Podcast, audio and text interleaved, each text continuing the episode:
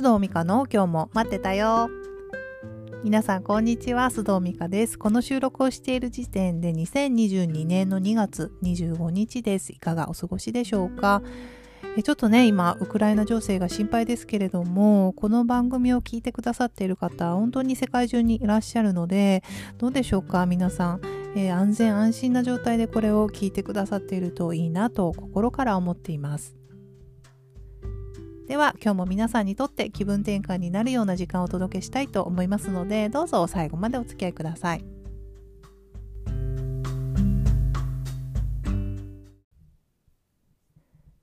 さて、では今日のトピックは、なぜあの人の機嫌を取らずにいられないのかです。最近ね、あの、いろんなところで立て続けにこういうお話を見聞きしたので、ちょっと今日はこの誰かの機嫌を取るということについてお話ししてみたいと思います。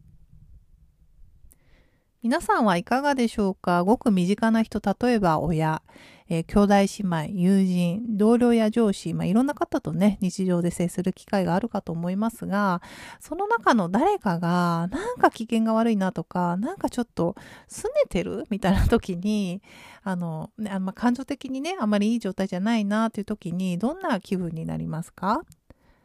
もちろんね、近しい関係であればあるほど、心理的にもこちらも影響を受けますから、まあどうしたのかなとか、心配するっていうのは普通のことだと思うんですけれども、中にはね、誰かの機嫌が悪いってなった時に、過剰に反応してしまう方っていうのがいらっしゃるんですよね。どういうことかというと、例えばお母さんがなんか機嫌が悪いと、でどうしたのって聞いても別にって、あまり理由を言ってくれない。でも明らかになんか機嫌が悪いから、なんかすごく心配になってきてしまう。で、どうしようどうしようみたいなね。あ、私なんかしたかなとか、あもしかしてあさっきこういったのが原因かもなとか、ぐるぐるぐるぐる考えてしまったり、でどうにかお母さんの機嫌を良くするために、こうあれこれしてしまう。で、まあ、どうにかね、お母さんの機嫌が治れば、ああ、よかったってほっとするんだけれども、同時になんかもうすごく疲れるみたいなね。で、なんでかっていうと、そのお母さんの機嫌をとっている間っていうのは、自分の心がもう、あの、置き去りというか、あの、体からね、心が幽体離脱しちゃってるようなものだからなんですよね。自分のことよりも、お母さんの機嫌をどうにかするっていうのが優先になっちゃうので、戻ってきたらどっと疲れが出るとかよくあるんですけれども、まあ、お母さんの例で出しましたが、もちろんね、これがお母さん、あお父さんのこともありますし、友達上司のパターンもあります。ただそもそもオリジナルのファミリー、まあ自分がね、生まれ育った家族で、そういう誰かの機嫌が悪いってことで、雰囲気が悪くなって嫌な思いをしたとか、まあその人の機嫌を伺ったり、まあ機嫌を取るっていうのがパターンとして自分に住み着いちゃってる方って、大人になってもね、こう自分の周りで誰か機嫌が悪い人がいると、すごく気になっちゃうんですよね。で、上司の場合もあると、先ほど言いましたが、元は、元をたどれば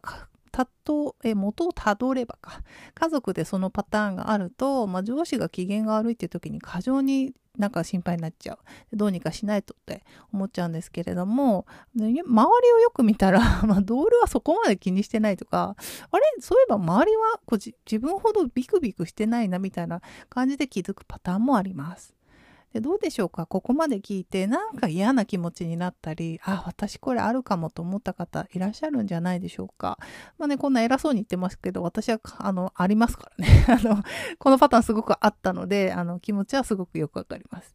で私今年の目標というか今年何をするっていうことを1月かなこの番組でお話しした際に、まあ、境界線を改めて学びますと言ったかと思うんですけれどもこの問題ってもう点検的な境界線の問題なんですよね。で自分の機嫌は自分で取るっていうのが大人の責任なんですけれども、まあ、仮にね誰かのせいで機嫌が悪くななる。まあありますよね。人間ですからね。でもそこからどう立て直して自分の機嫌を良くしていくのかっていうのはもう自分の責任で行わないといけないと一番いいのはね、あの、まあ、コミュニケーション取れること、例えば相手に直接言える、自分の機嫌が悪くなった原因がですね、私はそういうことをされると、まあ、すごく困惑するとか、すごく嫌なので、まあ、やめてほしいんだよね、とか、言えるっていうのが、まあ、できたら一番いいと思うんですが、まあ、このコミュニケーションは結構勇気がいるかもしれません。ただただ一番良くないのは、不機嫌でいることで無意識にしろ周りをコントロールすること。まあ、たまにいますよね。こう自分が不機嫌でいると周りがいろいろやってくれるので、まあ、無意識にしろそれをやっちゃうで、味を占めちゃって繰り返すみたいなね。あの、これは大人というか、まあ、んなんかここでおじさんというのもあれですけど、おじさんにもいますよね、このパターンね。あの、まあそれはやっぱり子供がすること、子供が親に機嫌を取ってもらうのを待っているようなものっていうのが、あの、言えると思います。で、ここで言いたいのは、まあ、機嫌が悪くなること自体は人間だからもちろんありますし、常に笑顔でポジティブでいる必要はないと私も思うんですけれども、まあ、それにしろ自分の機嫌を取るのは自分の責任ですと。で、そこから派生して不機嫌な人の機嫌を自分がわざわざ取りに行かないっていうのも大事だと思うんですよね。これ自分のパターン化してしまっている方は多分勇気がいることだと思うんですが、一度ぜひやってみてください。あの、関係性も変わると思いますし、まあ、そもそも周囲の人を見ると先ほども言いましたが、あ、なんか自分があの人の機嫌をあの気にする必要なかったかもってね、周りの人そんな気にしてないわと気づくかもしれません。何よりその相手がね、ちゃんと自分の機嫌に責任を持てるように促す、相手の成長を促すという意味でも、これが例えば相手が自分より年上だったり、まあ、立場が上だったり、お父さんお母さんであったりしても、その人間的な成長を促すというのはとても大事なことだと思いますよ。さて、では今日も最後におまけ話をして終わりたいと思います。前々回かな、流れに乗るってどんなこと？という回があったかと思うんですが、まあ、その流れについてね、あのエピソードがあったらぜひ教えてくださいとお話ししたところ、愛知県にお住まいの A さんが教えてくださいました。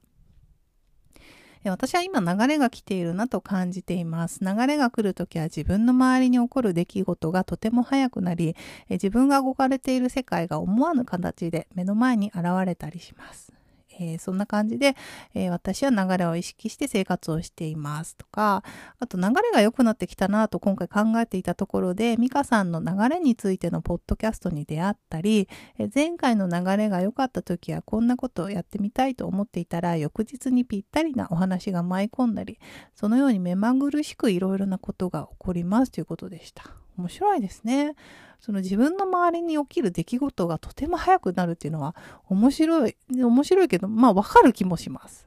ね。で、A さんにはね、直感メッセージも申し込んでいただいて、まあ、こちらも面白かったんですよ。こうね、イメージがダイヤモンドをこう大切そうにこういろいろ身を身につけている様子とか、靴がパッて浮かんで、その辺をお伝えしたところ、あの、ちょうどね、昨年、あの、初めて買った憧れの革靴を丁寧にお手入れしていたところでしたって言われて、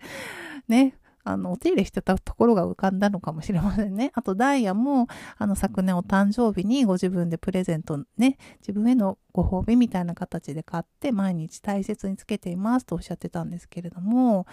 そういうのも浮かぶかもしれませんね。直感メッセージ。あの、引き続き練習しておりますので、あちょっと面白いなと思ってくださった方は、info.mikasdo.gmail.com までご連絡くださいね。